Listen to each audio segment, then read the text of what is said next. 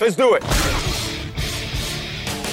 This is Buccaneers Total Access, with head coach Bruce Arians. Dropping back to throw, Brady has all kinds of time. Throws a deep pass, far sideline toward Godwin. It's caught. Touchdown Tampa Bay. Chris Godwin. Brought to you by Advent Health. With award-winning care and a network of convenient locations, Advent Health is here to help you feel whole. Learn more at yourcareyournetwork.com. Fire the cannons. Now your host, Bucs team reporter Casey Phillips, and head coach Bruce Arians.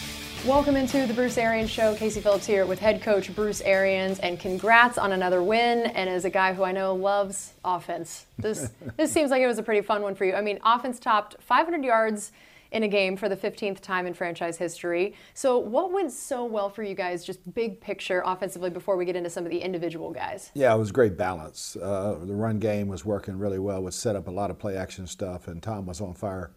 Great protection by the offensive line and tight ends too. So it was a good collaborative effort by everybody.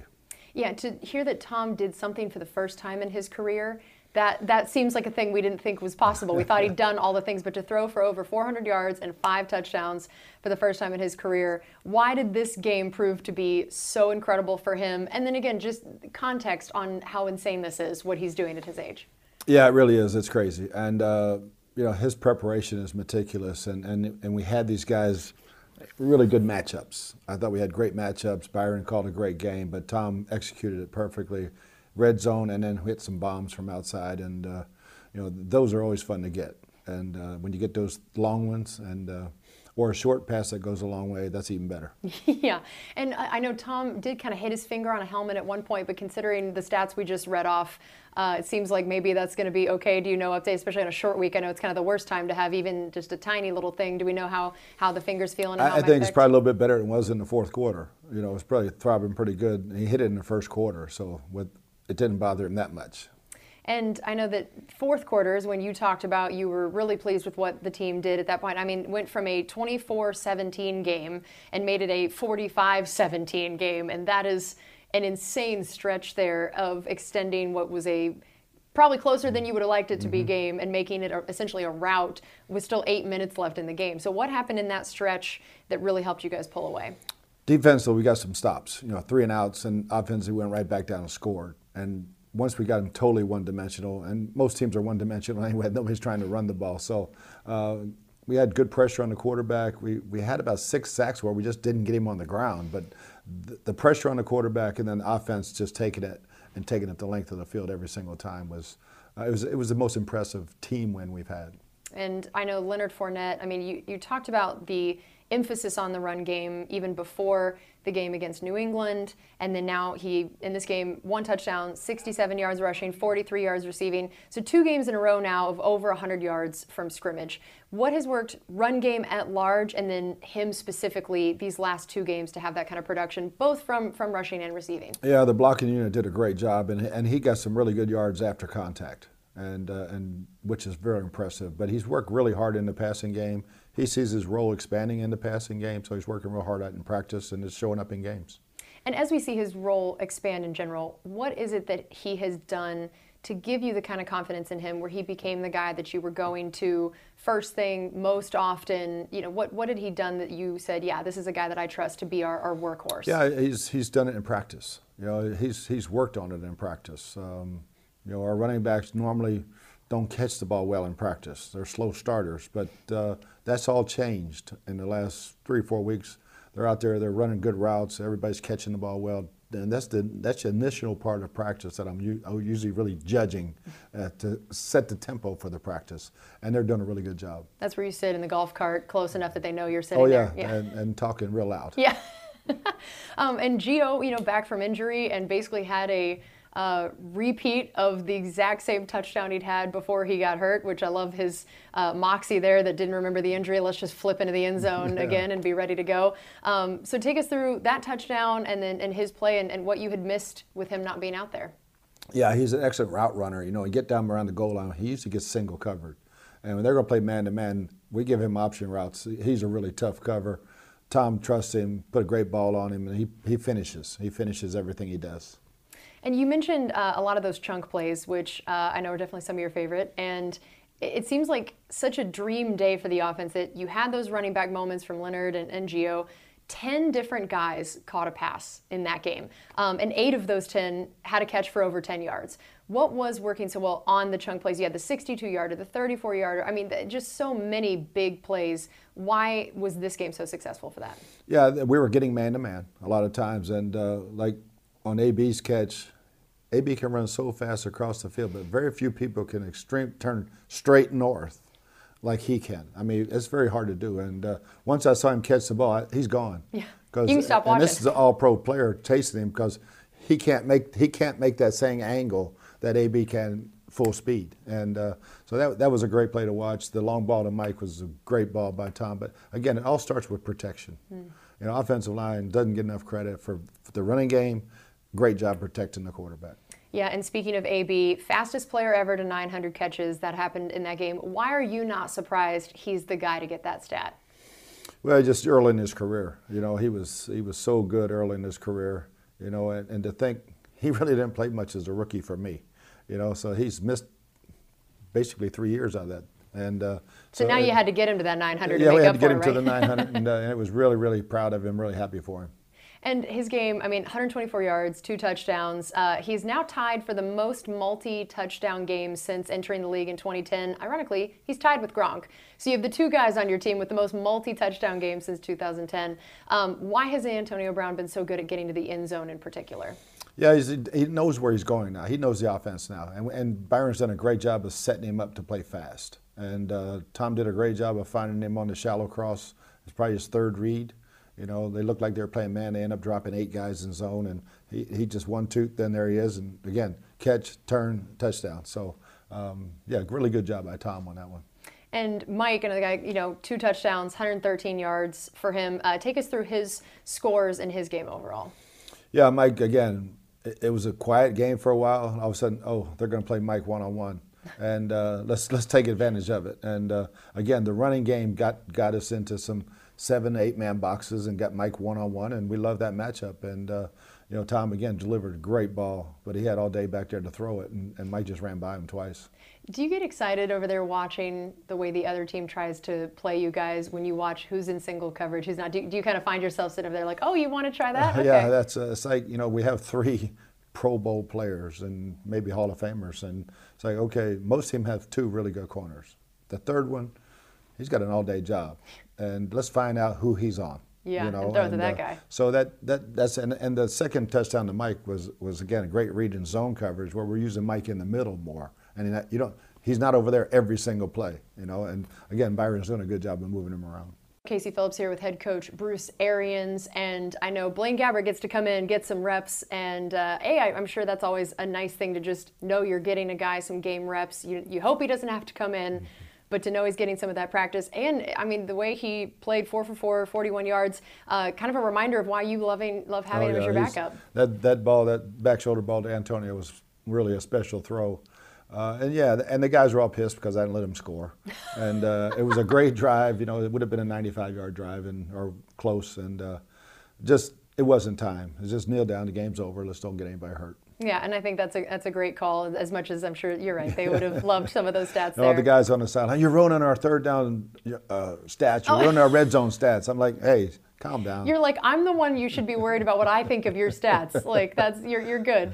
And I know penalties seem to be a little bit better than these recent games. Were you pleased with that overall? Very much. I think we have 5, but again, we had 2 sloppy ones late in the 4th quarter. We overcame them for a touchdown, but you know, and we jumped off sides one time. I let our pass rushers get one a game, you know, to try to go get that sack. And but again, I thought it was mental errors were way down, best by far, and penalties have gone way down the last 3 weeks. So yeah, we're making the improvement we should in October. Which yeah is impressive considering you guys have had a pretty brutal travel schedule and you know, some road games thrown in there as well. I know that now, you know, O.J. Howard, we talked about him last week and the fact that he's so important to the run game, and so just because he isn't always getting catches doesn't mean he's not playing an important role. But he did have 2 catches for 19 yards, so got some involvement in there. What did you think of his game? Oh, that was really good. He ran 2 great routes, got big first downs for us, and as long as he can control the middle of the field like that, those outside guys are going to really benefit from it.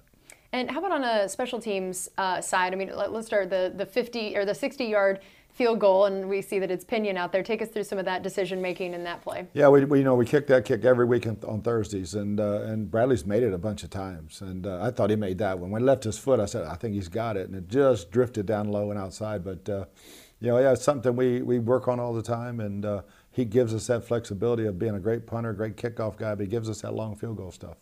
Yeah, and how about the special teams coverage units and Jaydon Mickens out there? Where have you seen them come so far this season, and how you've been feeling about their play? Yeah, I think special teams, other than one game, we've won the battle every week. And didn't get much in the return game this year because they were shanking the punts, and did a good job of staying away from them and not getting a fumble, getting hit in the back with the ball. Mm-hmm. Jalen's done a good job of directing that traffic. But I thought our units covered well. And we get an opportunity much in the return game. I know that special teams did seem to be a big point of emphasis in the draft, that was something you looked at for coverage guys, maybe even return with Jaelon Darden. So how have you seen especially some of these rookies be able to contribute, and when do you feel like maybe Jaelon Darden would be a guy that you'd want to see more of? Or, you know, what is the reason behind Mickens being the guy still? Yeah, I think all those young guys, Joe, K.J. and Grant have done a heck of a job in special teams, and exactly what we wanted them for, and they're becoming better linebackers also. Jaelon, his time just wait. Mick is a veteran guy, and on this football team, veteran guys, they get to nod right now over young guys, and his ability, he's going to show up this season sooner or later. Looking on the defensive side of things now, you had made pressure on the quarterback such a point of emphasis, and then New England game, we saw a bunch of guys get in there, and then it's always nice to see things happen a couple weeks in a row that, you know, there was a lot of pressure on the quarterback, but I know you mentioned earlier not getting him down as much as you wanted. So overall, how did you feel like the pressure was, the pass rush, and the way that they played up front? I thought it was outstanding. I mean, I got to give my hats off to Jacoby Brissett because he's a tough tackle. I told our guys, you got to get in the weight room, man. We had him by the jersey, we had him by the neck, we had him by the legs. We couldn't get him on the ground, and he's throwing balls out and completing them. But it was great pressure. JPP had a couple in the club, you know, with his finger.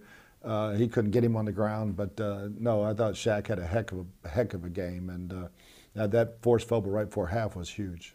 Yeah, and take us through that play and why. I mean, we know Shaq for the sacks, but he's also proven to be really effective at also trying to get the ball and not just getting the guy down. Yeah, he's got a great knack for strip sacking, and his timing on when he sees that arm go back on the quarterback and he reaches out, he does a great job with it. And we recover the fumble, give us a shot at that 60-yard field goal. And the timing of that play did seem important as well, that I know Levante had just gone down. And do you feel like there's a challenge when a guy like Levante, who's such a heart and soul, goes down with an injury, that it can kind of suck the air out of a defense at that time? And to be able to make a play like that, did you see that was important for the defense moving forward? Oh, there's no doubt. You know, Kevin Minter, we trust a bunch. He's a veteran guy. He's played a bunch of football for us. But Levante's the heartbeat. And not knowing the severity of it, I think everybody was worried about it, and but that play changed everything, got us back going, and got to halftime, regrouped, got all the communication things set up, and for the second half. And when do we think we'll know more about the severity of Levante's injury, and just overall what that will mean of, if he is out, the way you guys try to compensate for that he does play such an important role on and off the field? Yeah, he's you know, he does a great job of communicating, and we always talk about communication on defense, and you know, we got some guys that play really good, but they don't like talking, and so we are going to miss our talker. But Kevin Minter gives us a great. He stepped in for Devin a couple of years. I mean, he's a veteran player who we trust a lot, and if Levante can't go, Kevin will do a heck of a job. I saw you sent Levante out as the lone captain for the coin toss against his hometown team. Was that sort of an intentional thing there? And if so, how do those decisions get made? I think the guys did that, you know, because we're only allowed, we have 6 captains. Now they made this crazy rule, only 3 can go out for the coin toss for whatever reason. And maybe they don't like everybody shaking hands, but yeah, and our guys were like, hey, let Levante take this one. You know, so yeah, I'm sure they did it on their own. That's great. And in terms of the pressure and the sacks, Vita finally gets himself on the stat board for a sack, even though I know he basically should get credit for almost all the sacks that have happened so far this season. So even when he's not getting stats, he's destroying guys. How nice was it to see him get an actual stat here, and how his performance was? Yeah, I was worried that we were going to get roughing the passer because he hit him so hard. And so, but again, yeah, stats don't tell the story with Vita. We all know his disruptiveness is the best we have. And when you're running a stunt with him, you get credit for the sack, but he's taking two guys out for you. Yeah, yeah, that play with Joe Tryon-Shaheed and getting his sack and Vita just knocking out the whole right side of the line, that was incredible. You also got Jamel Dean back. Finally, someone going the right direction in the injury front in the secondary, and he ended up with an interception. So how excited were you about that play for him coming back, and what you saw from him? Yeah, I thought he played really, really well. We gave up the one communication problem for the one touchdown to the running back, but other than that, I thought Jamel bounced back real well. Loved the interception. Was a great play by him, and again, just put all the fire out with that interception. Yeah, and how about the secondary overall? How did you feel like they played? And, you know, again, now having a few games under your belt of it being this mismatched group that you're putting out there, how did they play overall? I thought pretty solid. We had the one communication error on the easy touchdown to the running back out of the backfield. But other than that, we're keeping guys in front of us. We need to tackle a little bit better, you know, in the screen game. And Jordan went for an interception and missed one time and gave up a big play. But overall, I think we're playing pretty solid.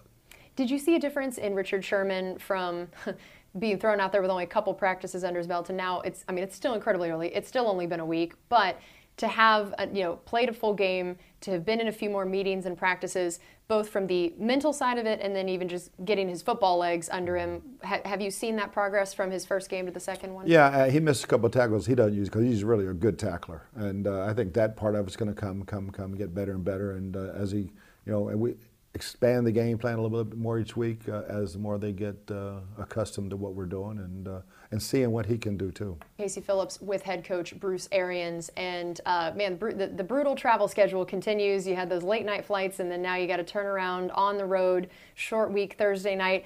What is the schedule like for you guys? How do you as coaches try to handle and manage make sure guys are not exhausted, but they're getting ready and getting all the information they need? Yeah, I quit bitching about Thursday Night Football years ago because I knew it wasn't going anywhere. Yeah, they weren't listening to you. No. I don't understand. And so, no, it's totally different. There's no practice. Everything's a walkthrough. We're in the day after a game, and we've adjusted this schedule this year a little bit. We moved it back and let them sleep more. Rest and hydration are the keys. Mm. Your game plans are a little simpler because you don't have the practice time. You don't even have the number of days of practice time. So. And the away game makes it even harder because you lose Wednesdays. You're doing walkthrough at the hotel Thursday morning before a game. So it's all mental. And our trainers, doctors, equipment staff, strength staff will do a great job of having our guys ready to play. And then looking at the Eagles now being led by Jalen Hurts, and what have you seen from their offense and how that has sort of evolved this year as compared to years past? Yeah, they've got a good group. I mean, those two young wide receivers, Devontae Smith and Jalen Reagor, and then Jalen Hurts is playing really, really well. Obviously, he's their leading rusher. He's the heart and soul of the offense. We've got to contain him, keep him in the pocket, and not let him get out and do his scrambling, because when he's scrambling, he's making a lot of damage. Two great tight ends we got to watch for, too. Yeah, and how about the defensive side of things? I know especially Fletcher Cox, just a guy that – he's kind of on the Tom Brady track of just however long he keeps playing, you just keep seeing him make these huge plays. There's no going down in his play. Here, yeah. I mean, none. And this is probably by far the best front four we faced all season. Interesting. So outside of the front four and overall, what do you feel like are going to be the major things offensively we have to focus on to be able to still put up those kind of points and yards? I think the same thing, situational football, third down, red zone, protect the football. We can't turn it over. 2 weeks in a row we had a good job there, taking it away. And we do those things, we'll win the game. And then finally, we talked about the short week, but you have just two home games in the next 2 months. You have the Bears and the Giants, but then you got 5 of the next 7 on the road, and then there's a bye week in there as well. So when you know that there's a stretch of a schedule like that, what is the key and importance to doing well in that area? Knowing, you will have a lot of home games to close out the season, which is nice, but what are the keys to a stretch like that? Yeah, it's just, no excuses. You know how to prepare. You got to travel well. Rest, like I said, rest and hydration are keys. And when you have those long stretches, now we'll have this long weekend after this one. We'll have the break after the Saints game. So it times out pretty good that way. But you got to win these games. And again, no excuses. Coming up on Buccaneers Total Access, brought to you by Advent Health, is special teams coordinator Keith Armstrong. So don't go anywhere. This is the Buccaneers Radio Network. Buccaneers Total Access, brought to you by Advent Health. It's intercepted, picked off down the sideline, 20, 15, 10, 5, touchdown Tampa Bay, touchdown Buccaneers, Jamel Dean. Now more with head coach Bruce Arians and Bucs team reporter Casey Phillips. Welcome back into Buccaneers Total Access. Now we are joined by special teams coach Keith Armstrong. Coach, thanks so much for being with us. Thanks for having me. So tell me a little bit about how your specialists did this game. There were a few things that were a little unusual in terms of normal games. You got Bradley kicking a field goal. Right. You got 1,000 extra points and kickoffs. It was a bit of a unique game. The guys did a good job. Bradley had, I believe it was 8 touchbacks. You know, that's incredible. So he does a great job for us, really does a good job of placing the ball in the corner. Because if they do bring it out, obviously we've got to cover it. So we want to make sure that we can cover a short field. So he's kicking it in the corner, doing a really good job with that. Anytime we get in that situation with a longer field goal, we're going to go to him. And obviously Blaine Gabbert comes in to hold, so some roles all change. And the guys did a nice job of executing that. Almost made it. Yes, it would have been great to make that kick. But he's gotten better with that every time. It's the second time we've tried it. I believe we did one in the preseason, and it was a little too low, and they got a hand on it. Well, this time he's at least got the ball up, and I thought it was going to be good. And then at the last second, it died and faded to the left. So he's done a nice job. Ryan's doing a good job. Obviously, he's consistent. Did a really good job this week, 100% with the PATs. So I was happy for him. He was on time, got the ball up good. So I felt good with that. And then old Tinker, our snapper, he's doing a good job. You don't hear about him. You don't hear his name. And that's a great thing for the snapper, you know, because anytime you're mentioning his name, it's not good. Yeah, that's never a good sign. Right. And how about your coverage teams? How did you feel about how they played against the Dolphins? You know, with the touchbacks, you know, obviously we didn't have a bunch of opportunities there, but I thought that the guys, you know, did a great job of preparing all week. I thought they managed the one punt that we did cover, did a good job in protection and covered. It was a forced fair catch, but they did a good job, and the guys have been doing a good job throughout the season. And you know, I want to hear for you these guys that are on the coverage team. I feel like they are some of the most unsung heroes maybe of the team. You know, the right. coverage in general doesn't get covered a lot, you know, by right. the media and everybody else. So I love giving you an opportunity to brag on some of the guys in your unit and explain some of the nuances of it that we don't understand and what guys do so well there. Right. Well, you know, like anything else, the offensive line, they have a ton of protections. Well, it's the same thing with the punt team. Nobody realizes that, you know, so... And the one thing is, with us, there is no fifth down. So there's only fourth down, so you can't screw it up. Yeah. You know, so you can't get a sack. That's called a block kick. You know? So, yeah. But the guys do a good job in the protection. They study. Kevin Minter does a hell of a job of leading those guys off the field in terms of meetings that, you know, I may set up, but I'm not involved in. But it takes a lot of study, takes a lot of effort. We work on it constantly, and the guys do a good job on the on punt protection. Pat O'Connor is obviously a part of that. Nelson, the two young guys, Britt does a really good job with it. Grant Stewart is involved in it, and they are hungry, and they've got a ton of questions. The guys do it; they do a really good job with that. So Ross Cockrell is our leader, obviously, is the PP. So he makes all the calls and does a really good job with that. Very smart, does some really good stuff. People don't realize some, you know, that we got some corner rolls. Nobody would even recognize it, but we only have 8 to block 8. So if you bring in 9, we've got to figure something out because we got to block the most dangerous 8. So then when you bring in 10, you still have 8 to block 10, so you've got to block the most dangerous 8, and he does a great job with that. So, and has throughout the course of the season. So hopefully he continues to do that. But they've done a good job. And then in coverage, you know, so not only do you have to protect, you've got to go cover this kick. So now we're trying to place the ball outside the numbers. And we have some concepts. So first man down the field, you know, make the play or cut off the wide side of the field. The second man stops the ball. Everybody else fits where needed. Well, most people don't understand that, but it's a, you cover kicks. You don't cover kicks in an even wave of people. You cover in levels. So first, second, third. So first man's doing one thing. The second man reacts off of him, and everybody else reacts off of the first two. So, yeah, there's so much more to it than everybody realizes. It just kind of looks like everyone's just sprinting full speed down the field trying to kill somebody. But we're actually reading off of each other and fitting plays and trying to diagnose the play. And the same thing with the kickoff coverage units. You know, we're actually reading the play, and the guys have an indicator, a person that they start with, and that whether that person goes in or out tells them where to look. As we're covering and looking at this ball carrier, this returner back here, I'm actually feeling where this guy goes. So there's more, a lot more to it than you think, in layers and levels, all that type of stuff. But the guys enjoy it, and they're doing a really good job with it.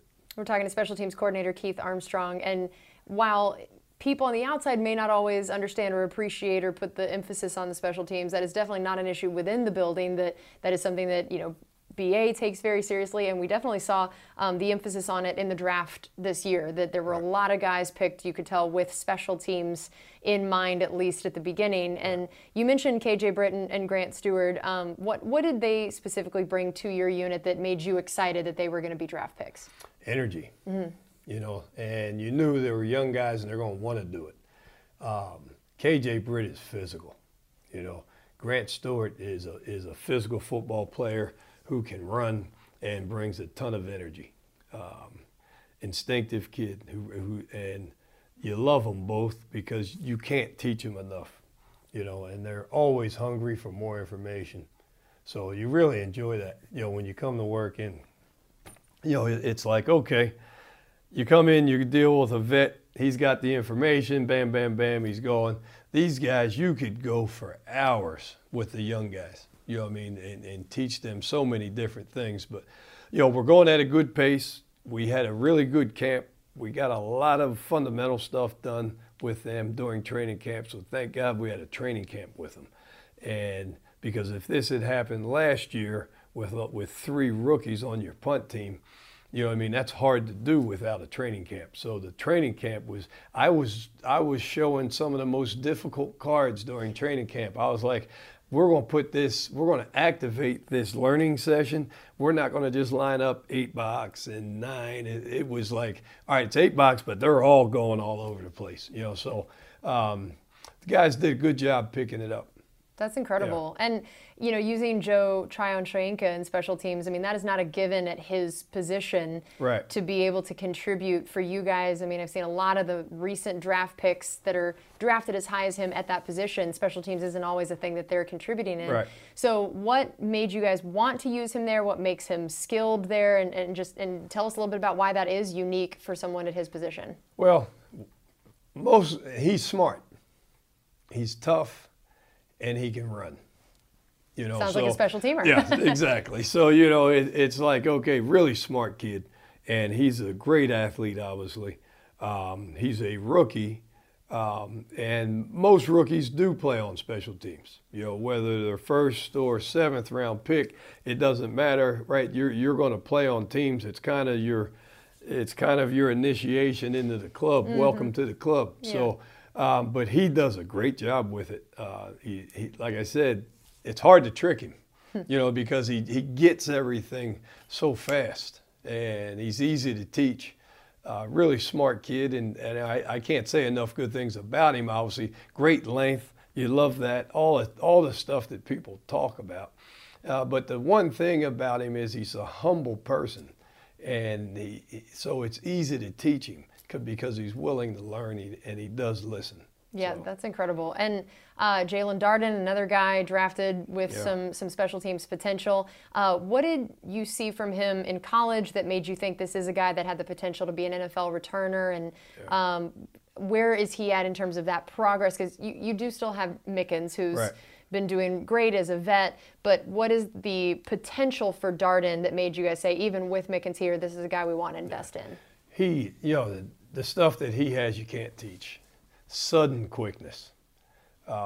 His hands are just awesome. So when he catches the ball, you can hardly hear it.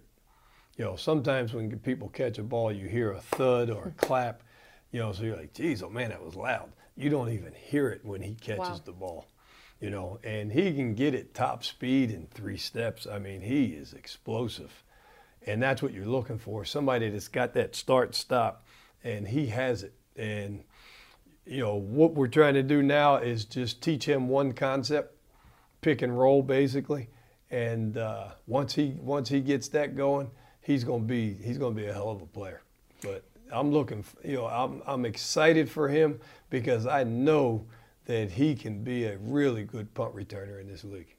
And what has made you still have the confidence in Mickens for now to still be using him, and what has he done to sort of earn that spot to this point? You know, Mick does a great job of managing the game, whether it's on or off the field. You know, return game meetings, he's in there running the meetings with the guys. Mick is self-made. He made himself a returner and did a great job with it. And you have to respect that in a person like that. So he's earned it, you know, because of the returns he had last year. He did a nice job, in particular the second half of the season. He really started turning it on. And he gives you positive energy, and he brings positive plays to the game. He managed the game really well. This past weekend, the Miami Dolphins had a gunner, Hollins, number 86, outside, who would throw the corner into the returner. Well, it happened twice down there. So you had to be able to Peter fair catch and tell the Peter call means tell the corner, get out of there. So he had the Peter, and then, oh, by the way, go fair catch the ball. So just some veteran experience things. He brings veteran experience, and he's actually training Darden as he performs, because Jalen's standing there watching him. Yeah, so. And that's an incredible asset to have someone willing to do that as a veteran role. Well, we still have more coming up here with Special Teams Coordinator Keith Armstrong on Buccaneers Total Access, brought to you by Advent Health. This is the Buccaneers Radio Network. You're listening to Buccaneers Total Access. Hot ball! Touchdown Tampa Bay, Antonio Brown! Brought to you by Advent Health. What an answer by Brady in the box! With head coach Bruce Arians and Bucs insider Casey Phillips. Welcome back into Buccaneers Total Access. I am here with Special Teams Coordinator Keith Armstrong, and we were talking about the return game a little bit, and Darden and Mickens. What are your goals in the return game now, especially since there have been rule changes with, you know, how likely touchbacks are? It just feels like the return game itself has maybe not been as big of a factor as it used to be in years past in the league. Mm-hmm. So what are the expectations and goals you have for it, and how close have you guys been to achieving that? I think what happens is, depends on who you're playing, whether they're kickoff-wise, whether you're going to see touchbacks or kicks in play relative to the team, and that can go team by team. But when you're going against a team that's going to kick it and play, obviously you've got to have your game, but you know it when before you play those people. And Dallas was one, and I thought we held our own versus them in terms of drive starts on kickoff return. I thought the guys did a solid job, played penalty-free football, and we knocked the ball out to the 30-yard line.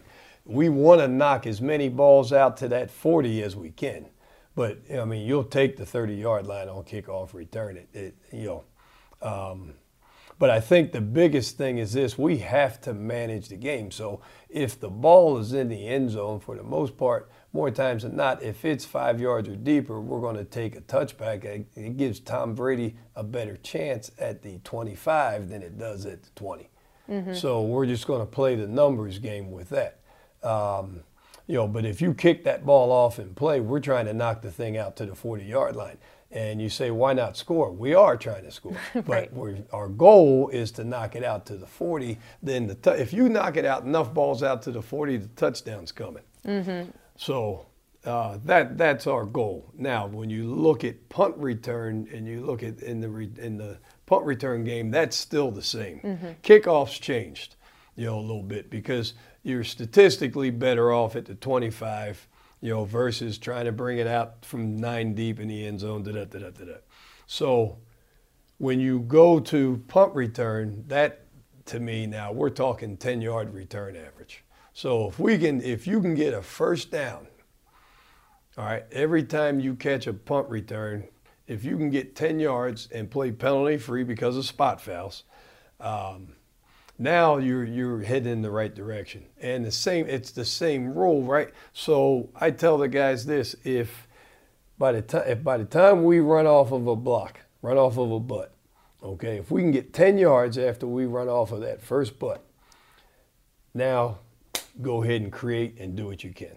Now you've cracked their coverage. So it's just like basketball. It's all pick and roll. You just got to figure out where your block is. Mm-hmm. Now, as soon as you see that block coming and he sets on your man, run off his tail, boom, and get the ball up the field and get vertical. And that's what we're trying to get done with our returners. It's more of a vertical game to me. When you watch the league and you watch the big punt returns, the returners aren't running sideways. They're hitting north and south, it's all they're getting down the field, because here's the thing: when you start running sideways in this league, the whole league can run. So now everybody now all you're doing is setting yourself up to get the ball stripped off of you. So the biggest deal is to get it vertical, find a butt to run off of, all right, and once you run off of that butt, if you're free for 10 yards, now you probably got a big play. So get the 10 yards first, and then the big plays will come to you. That makes complete sense. Yeah, we're talking to special teams coordinator Keith Armstrong. Let's switch over to your specialists and talk a little bit more about them. Explain to everybody just how much Ryan Suckup has meant to this team since he came in here, and what he's meant to you even as a special teams coordinator, the fact that he's been as consistent as he has and reliable, and how that can affect what you want to do in a game. Right. I think, well, the biggest thing is he's a great guy. So everybody, loves him. And what he's a professional, and he's dialed in, and the things that he does, whether he's talking about his walk-off and his field goal, or his steps, or his approach to the ball, or his leg swing, he's very detailed in everything that he does. And he's a blessing. He's a veteran who, I think Jose is going to get a ton of information out of him and totally learn from him, and it's only going to help him. But Ryan, you trust him, and you have confidence in him, and he's earned that, obviously, because he's been in clutch situations, and you're in clutch situations with this guy, and you feel comfortable. Yeah, and that's got to be the best feeling in the world for you. And you're not unsure, or you're not uncertain, but you know that if it's meant to be, he's going to dial in, and it's going to be down the pipe. And you have that confidence in him. And the only way I can say that is because you've seen it. Mm-hmm. You know what I mean? Yes. So he's proved it to you. And, when someone keeps proving something to you over and over again, you have you can't do anything but trust it. So it's like, okay, so if you're going to keep making all these field goals that you're supposed to make, great, and you love that. It was interesting when he missed the short chip shot in New England, I didn't say anything to him. And then he came back and made all the rest of the kicks, and you knew he didn't need anybody to say anything to him. He was mad enough about that he was going to go out and get that fixed, and he did. And obviously in this league, it's going to come down to a kick at the end of the game, and it obviously was on them, and they had a longer attempt.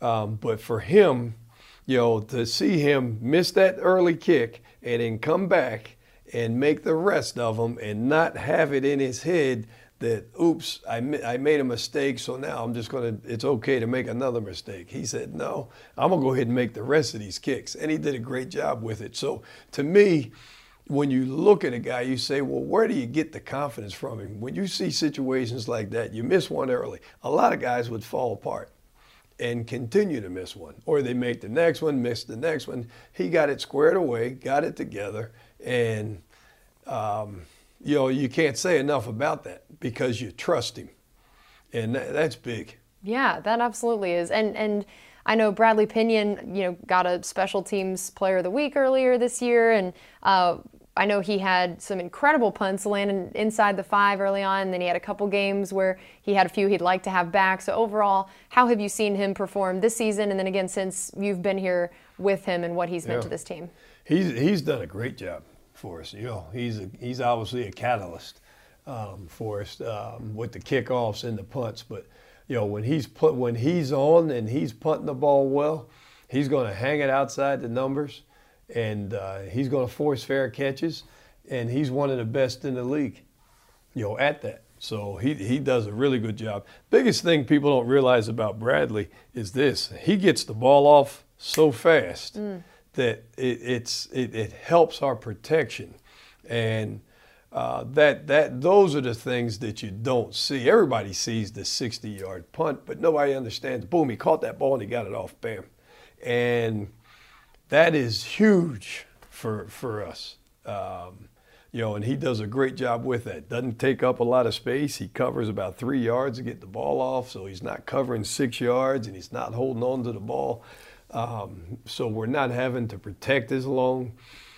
So all those things, along with the hang time and the placement and his ability, he's a very talented guy.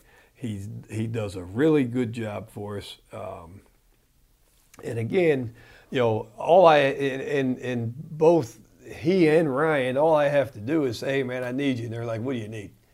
You know, so he's ready to step up at any time, and that's huge. Kickoffs, you know, we've got kickoffs at the end of the game. You're up 2. Right? So what are you going to do? Hey, man, we need to kick this thing left. Well, it could easily go out. You know what I mean? So you've seen crazier things happen, and he's done a really nice job with what we've asked him to do.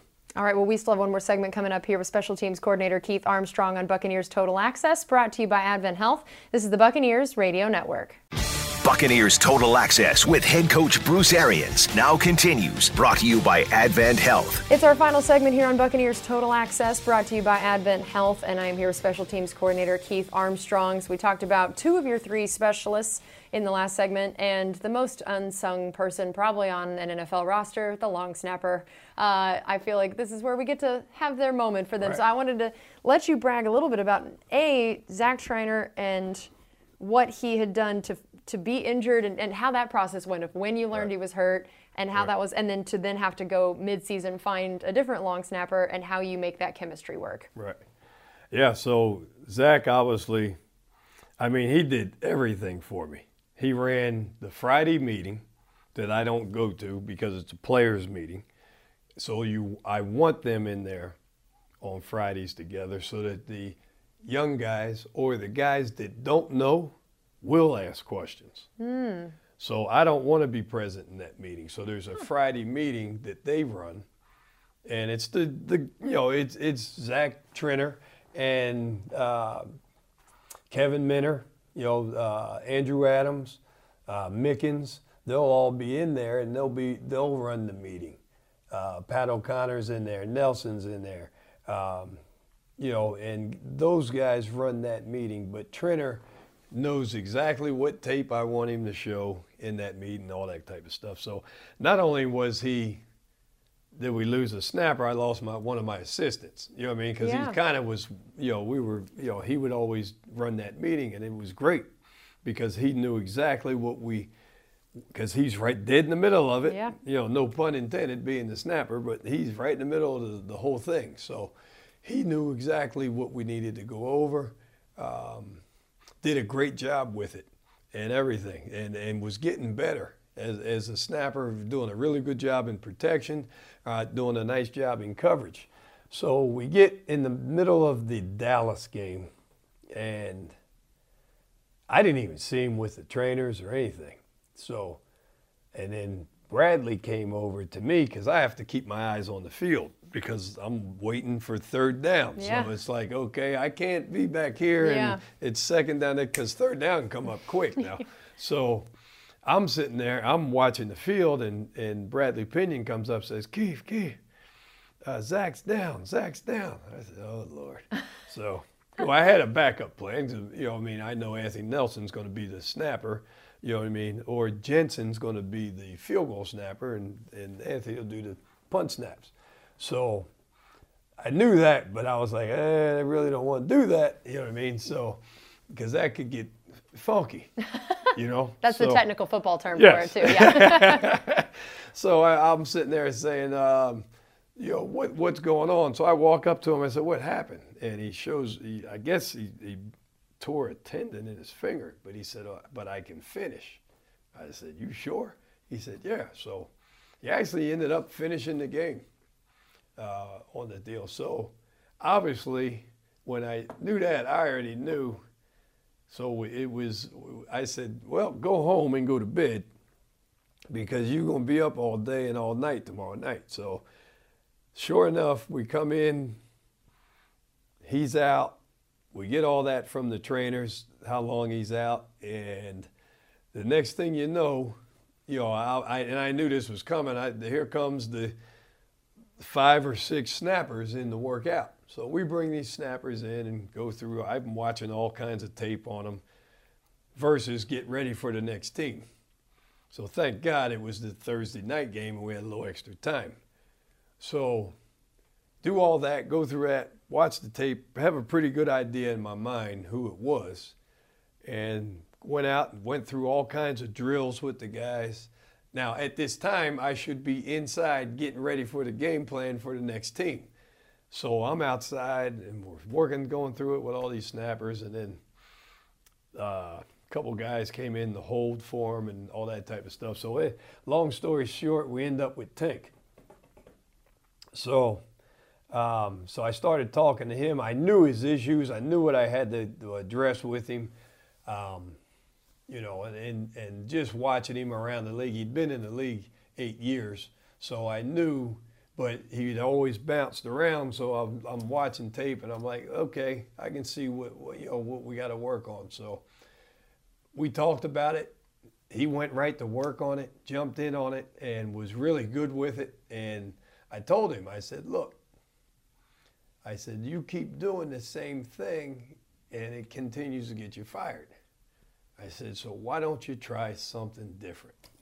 Look at that, psychologist and coach in one. I feel like we could all listen to that occasionally. I'm just even myself, I should talk to myself. Yeah, let's all talk to ourselves about this. Like, you keep doing the same thing with the terrible results. I said, what's the definition of insanity? Yes, right? There it is. A person that keeps trying to do the same thing, expecting a different result. I said, okay, so let's try something different. Yeah. So I said, let me take a different approach to it. You know what I mean? So. And we took a different approach to it, and it worked, you know, and he's doing a great job, you know, doing a hell of a job. Good person, loves football. He loves football. And, you know, now Tink is in Trainer's spot, and he's running the meetings now and all this other stuff. So it's just kind of, you know, interesting to see how the roles change. And, you know, obviously the next guy up, and you got to step up and be ready to rock and roll. But he's doing a good job, and I'm happy for him. You know, he's doing a really good job. And I mean, we're fortunate that he was available. So I'm really pleased with where he's at right now. That's incredible. And we got about a minute and a half left. I'd love to hear what you prepare for the next game, whether it's what you look at the stadium and the conditions for the kicking, or what film is like looking at the coverage teams. Just for you, game prepping, what does that look like? Oh, on a regular week, going in week, if it's a road game, try to get a feel for the stadium, obviously, grass or turf, and if it's going to rain or not going to rain, because obviously we have to catch, snap, and kick balls. So if it's going to rain, we're going to have some wet ball drills and all that type of stuff. If it's on grass, obviously we're practicing. The biggest thing I tell the specialists, it'll come up in December. If we're going up north in December, if you're wear whatever you wear on game day, if you plan on wearing long sleeves or whatever, make sure you wear it in practice. Absolutely. Well, we'll let you get back to preparing for all those things. And thank you so much for taking the time to do this with us, especially on a short week. And that has been Special Teams Coordinator Keith Armstrong on Buccaneers Total Access, brought to you by Advent Health. This is the Buccaneers Radio Network.